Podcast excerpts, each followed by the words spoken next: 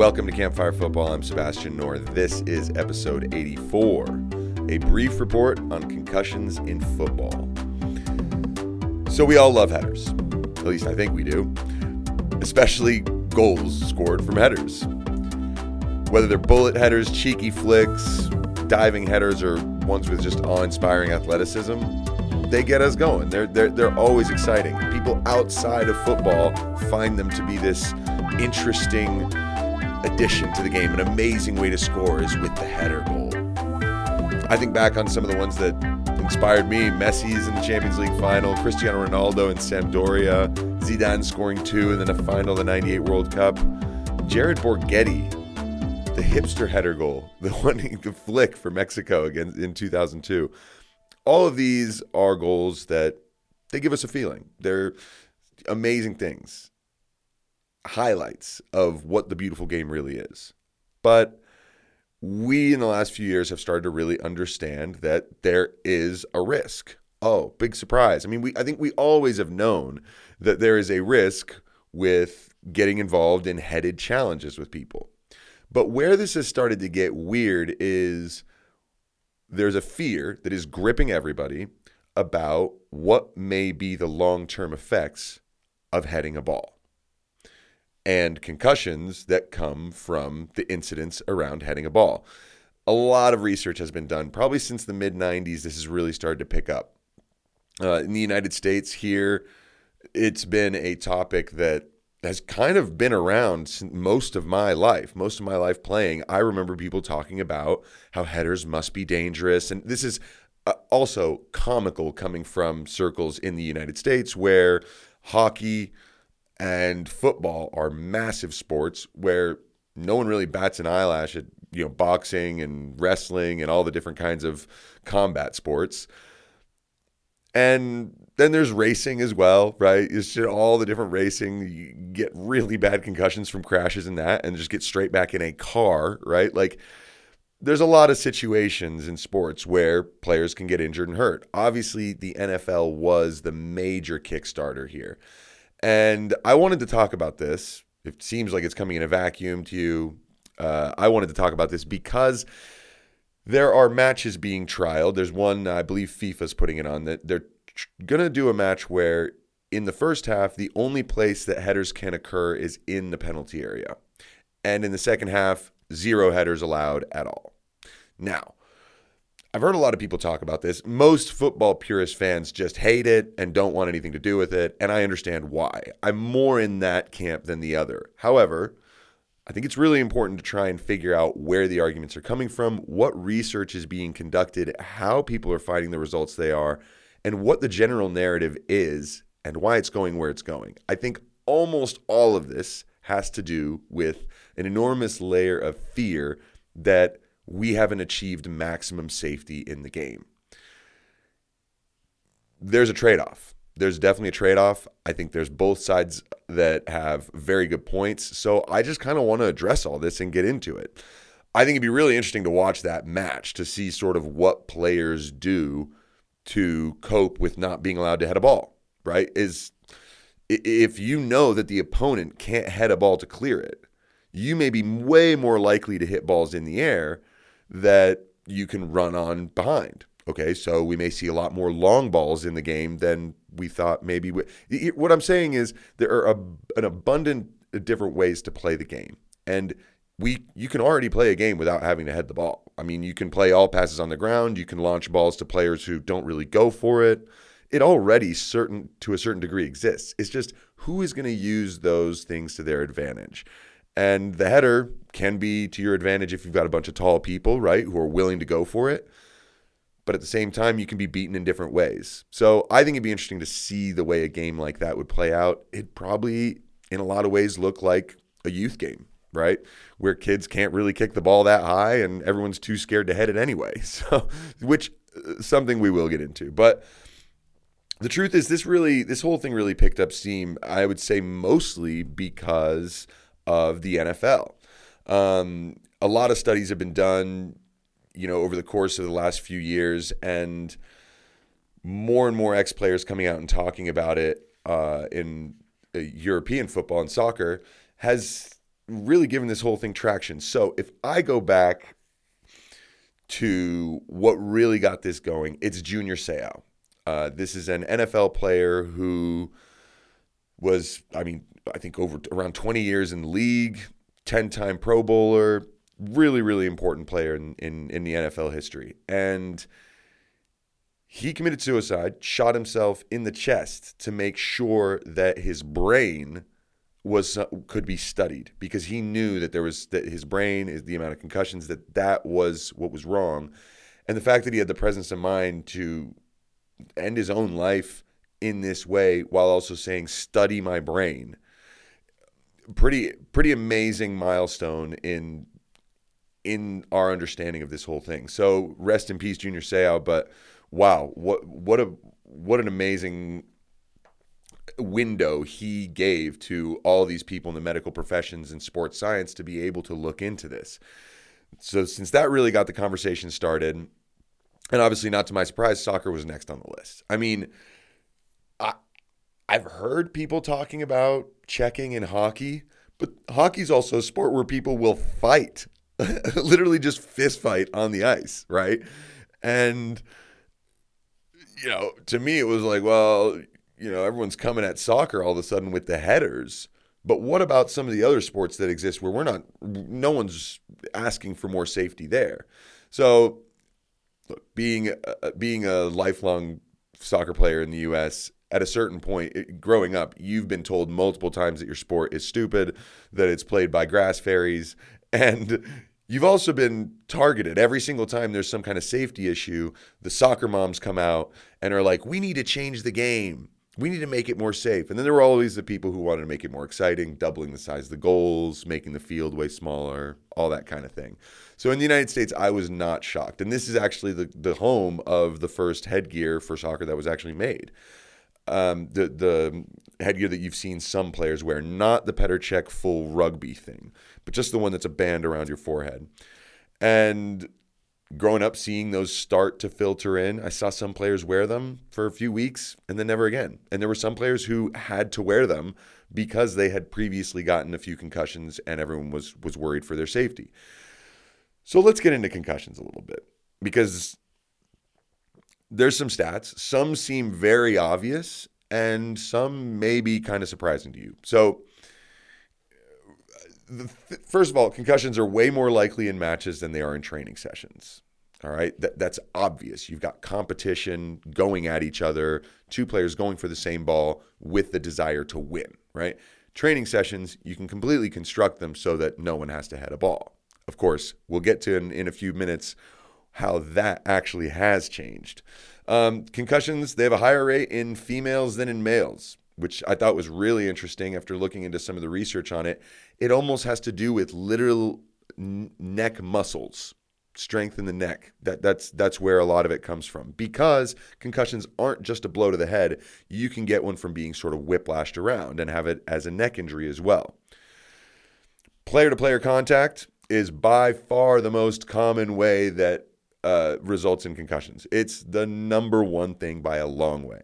Okay talking about heading a ball, purposeful heading of the ball rarely results in concussions. And probably never if the technique is right. All right. So those the heading of the ball is something that a lot of people have gotten roped into. These are the subconcussive impacts, right? They don't pose permanent risk based on the studies. Now, yes, some studies say that heading the ball is is really really bad but a lot of the time they're not taking into account the different ways that you can have collisions. Um, there's just limited data support the fact that the sport itself is a high risk factor for neurodegenerative diseases. So, look, if guys like Alan Shearer are coming on television and saying, you know, we need to do something about headers in the game because I'm worried about, you know, other players from our era having these diseases. Well, you know what? Unfortunately, we still have to wait and find out what's going to happen to all of you. But from the data that's already been collected, it doesn't seem like this sport is a real high risk one. I mean, take boxing or MMA. I think it's got to be way higher, right? Um, the studies are lacking to demonstrate an intermediate to long term adverse uh, neurocognitive effects from heading the ball. So, like, we know that heading the ball is not the problem.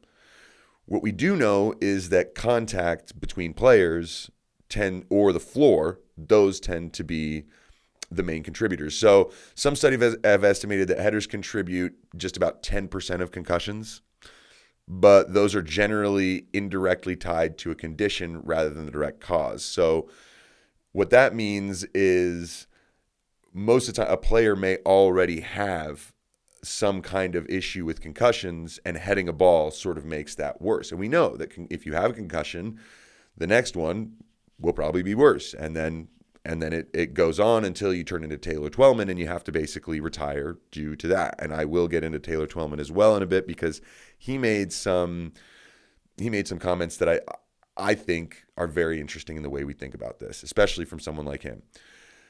So, the other statistic that I think was important, and I've said it already reduction of player contact, along with biomechanical and behavioral education, strength, awareness, and training, and restructuring or enforcement of the rules will all serve to reduce concussion incidents in the sport of soccer. That's what I that's my my biggest takeaway all comes from that. So, what does that point to? Well, if you look at the data, I just think that what we can do to make heading a ball safer is educating instead of banning. Now, I understand at the youth levels, a lot has been done to try and root that out of the game. And it makes a lot of sense. And there's a lot of good reasons why. I don't really think eight, nine, 10 year olds should really be heading a ball. There's not much reason for them to do it. They're, it's, it's kind of unnecessary in, in the vast majority of ways but educating how to head a ball to a 10 or 11 year old with a soft ball can then teach them how to approach it when they use a real ball and the game gets to the point where heading is just a part of it. Look, if you do something that has the tiniest degree of risk at all in life, and you do it without much of a clue of how to keep yourself safe, you're going to be in danger, right? I mean, you don't we don't put people in cars without teaching them how to drive.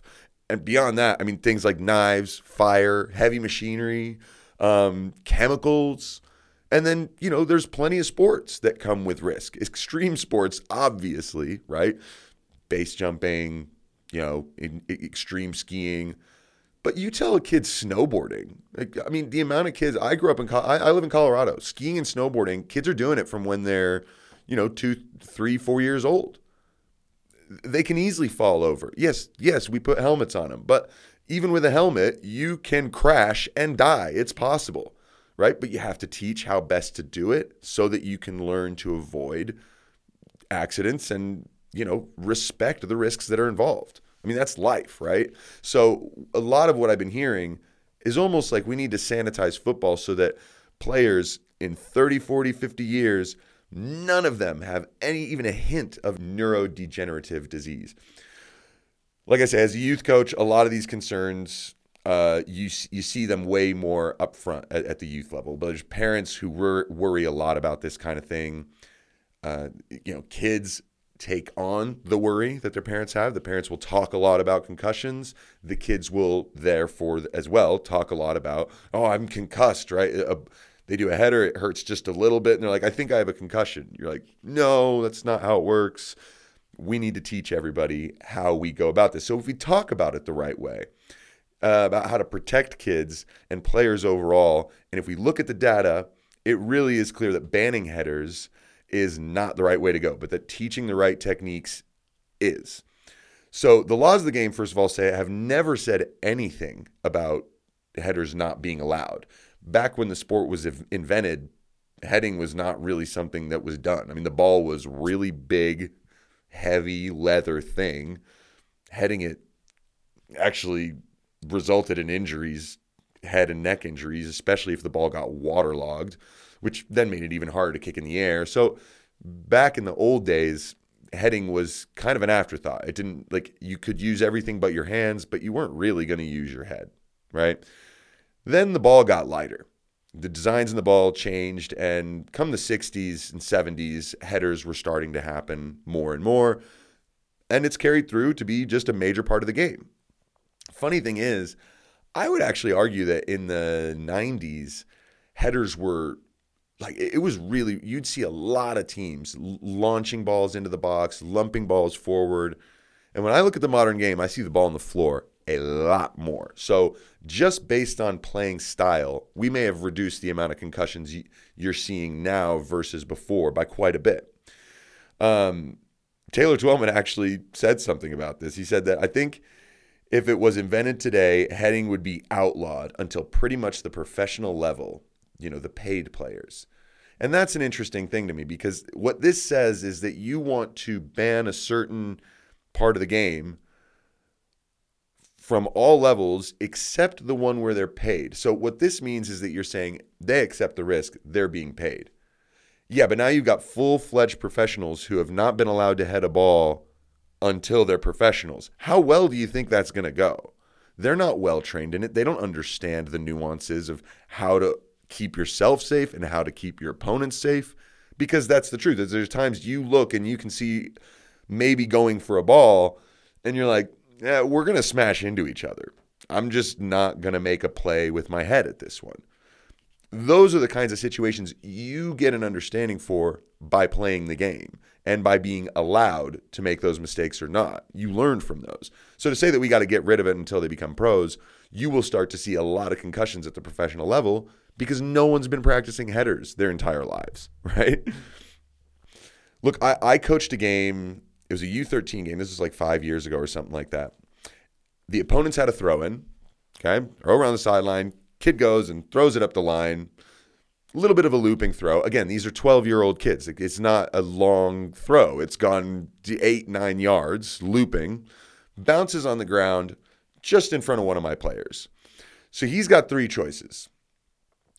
One, just tilt your tilt your head down just a little bit and head the ball. Two, duck and dodge it completely and let it go behind you. Or three, take it in the face. Okay. He takes what I consider was the right option, just lightly pads the ball down with his head and controls it. The referee calls a foul. Now, I understand the referee was following the rules, so I'm not dogging the referee for calling it. I also understand that what the referee's protocols, what, what the referee was probably told to do in this kind of scenario, and this is where it really bothered me, is that the kid was told he was spoken to and said, if you do that again, you're going to have to go off the field. This doesn't mean red card. It just means take a break because you're clearly not paying attention to the safety. And spoke to me and said, please tell your players no one's allowed to head the ball. Like you, you, you cannot let your players do that. And I was like, the ball was going to hit him in the face. So he used the hard part of his face, his forehead, to protect his nose and, you know, what we all like to call the moneymaker. I mean, now you're telling a kid, okay, actually let it go and let the forward be able to get the ball and maybe score, or take it in the face because the face is not the head. If it just hits your face, it's not a concussion, it, you know, or it's it's not a header.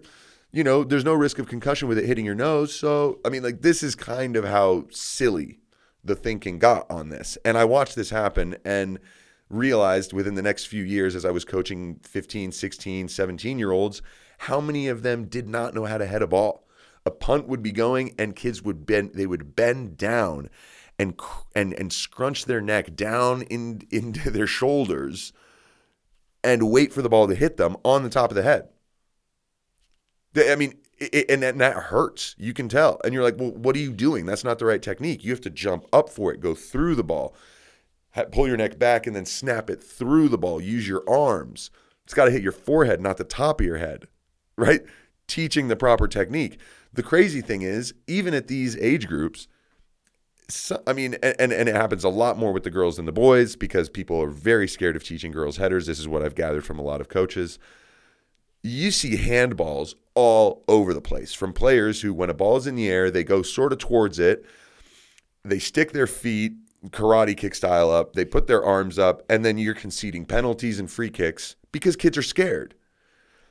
I mean, they don't know how to deal with the ball. They're terrified of it. then they're conceding free kicks and fouls. I mean, it's not that's not going anywhere good. And if you're just like, well, if you're one of those people that hears this and goes, well, that's good. At least they're just not heading the ball. That's the dangerous thing. No, the dangerous thing is that they're recklessly moving their bodies around, jumping in the air, kicking and throwing their arms up. Now you've got elbows all over the place. I mean, it's not safer. It's just not safer, right? So it, teaching the proper technique is everything to me. And I, have been I've been doing this now for the last year with a lot of my players, working on how to head a ball so that it doesn't hurt. There's plenty of really really cool ways out there. Using water balloons uh, is really good because you basically tell them you have to break the water balloon. Like if you let it hit you, it might not break. You have to go through it and break it. I think that that's a great one for any coach out there. Um, kids really love it, especially on a good hot day. But I look back at Raul Jimenez, right? This is probably one of the marquee head injuries we've seen in the mod in in recent years. Obviously, Petr Cech's was really really big for a guy to be out for a year, come back and continue to play goalkeeper for the rest of his career. But look, David Luiz, first of all, I mean that was a horrible foul. I mean, it should have been a penalty. I don't I don't think they ever gave a penalty for that. Um, David Luiz came flying out of out of nowhere and just smashes Raul Jimenez in the side of the head. It was a terrible challenge from the Brazilian, and the reason why no, the reason why it bothers me a lot is because very rarely do you hear commentators or analysts or experts or anyone talking about how you are supposed to jump for a ball. What is the rule? You don't hear it from these people. Here's, here's what it is the rule is quite simple. When you are going into a headed challenge with someone else, you're supposed to jump straight up. You're supposed to get where you think the ball is going to go and jump straight up. That's it. If both people jump straight up, it's shoulder to shoulder contact, and rarely are the heads going to smash into each other. They might bump a little bit, and that hurts, but it's it's way less damaging to your brain than getting trucked from the side, right? So one of the biggest issues that I notice, aside from the elbows, which are obviously huge, that that's a problem, and again, a, a massive error in technique. But one of the biggest things I notice all the time in games is when there is some kind of foul, in, or or an inch, or an incident where a player gets just trucked in, in a headed challenge. It's because someone came jumping from the side as if they were off screen and jump on screen and go across to yet again off screen. If you jump like that and someone else jumps straight up, you're going to take them out every time and you're going to injure them. So that is where, as I said before, how can the rules actually be enforced in the way that they're already written? You don't have to change them, but you just have to enforce them. When players jump in from the side at an angle into somebody, it's a foul, it's a yellow card. Just do that, yellow card. We're, we're giving straight reds for elbows because guess what? Zlatan got away with a ton of completely obvious, very intentional elbows. I mean, I'm not saying he's the reason why, but now that we have VAR, a lot of those are getting phased out. And look, does it happen at the lower levels? Of course. But it really is interesting to me how if we can teach that you don't jump high with your elbows and you don't jump in from the side, we're going to reduce a lot of concussions. So we have to start talking about those things before we talk about banning again. Now, headgear is an interesting topic as well. I, have played with kids who who wear it. The only ones who ever wore it uh, that I played around, uh, well, one or two because they had very, very, very concerned parents. Uh, the other ones, it was because they had a history with concussions. They had had a few serious head injuries, and they just literally they had to wear it. Now, What's interesting is if you outfit a whole bunch of players, if you outfit 20 kids or whatever with this headgear and say, go on out and play, what's going to happen? It's the same as when you get in, when you do the bubble soccer. People start running into each other because they feel this extra level of protection.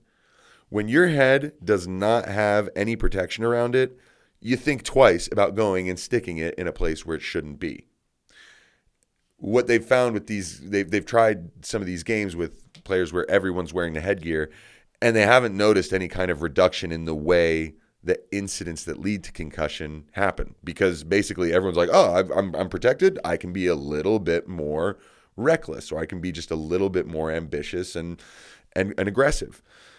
So, you know, that obviously doesn't really help. And look, I'm all about coaches limiting headers in training. Let's let's be clear about this. I listened to the Gab and Juls show when they talked about this, and Gab Marcotti was talking about how, you know, one of the things that is really bad is that when he when he was a defensive midfielder, when he was young, and they used to do training sessions, the coach would either punt or smash balls into an area, and three or four players just had to go and battle for it. And they used to do, you know, do this for 40, 45 minutes, just repeatedly over and over and over. Okay. Can I tell you all, those are the dog days, and I hope they are over everywhere. I really hope that no one's doing this anymore. It's old school, and it's the type of thing that, honestly, I haven't seen on a field in years. And judging by the way football is just played, the, the, the, the styles, the way kids want to play, I don't think there's any way you can get away with launching balls in at training sessions to players to have 150 headers a day a week. I just don't see it. So anyone who's complaining about that, please take that with a grain of salt. If if if you hear an ex-pro talking about how dangerous these training sessions are were, then just go, okay, cool. You're talking about the past. Nowadays, people aren't doing that. I, I, I and again, I hope that no coach is doing that, but it's just the game has changed so much. We're, we're, playing on the floor way more often. So we don't need people in their 50s telling us that the way we're doing it now is as dangerous as the way they were doing it then when they had no care in the world for, for sports science or data. It, it, the game is not played the same as it was in the 90s. I mean, to, to think so would just be ridiculous. So, look, the reality is when you play sports, you run risks. That, that's just the way it is. I don't care what sport you do, you are running a risk. All right. Uh, let's be honest. The most terrifying incident in terms of injury we've seen this year was not a head injury. It was cardiac arrest. When Christian Eriksen went down, fit as a fiddle at the Euros, and his heart stopped for, for something like 15, 20 minutes. Um, what we learned was that quality CPR training and understanding of how you can use a defibrillator and what kinds and what kind of time you have, just how to go about that whole process. That saved a life. Okay. So what? I mean, I don't have CPR staff on the fields next to me. I'm certified in CPR, but would I be able to keep a kid alive for 15, 20 minutes if they're just out without any help whatsoever? I'm not sure. What does that mean? That now we need to outfit players with you know, are all the pros going to need to have those vests on, but they're monitoring their heart rate. And if it gets to a certain level, they have to be removed from the field of play.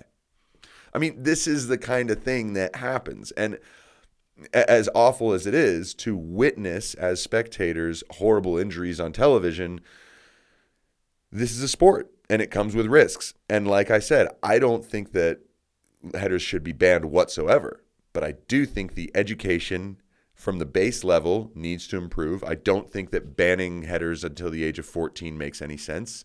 I think that teaching with softballs and water balloons and maybe even an egg, that's always fun to the younger kids to show them the right ways. And then, look, if we are as humans train ourselves to be wise and safe at the same time, we can accomplish all kinds of things. But if we reduce ourselves to a point of fear and say that's just too dangerous, we're going to lose what makes so many of these sports and different things in life exciting, fun, and worth something.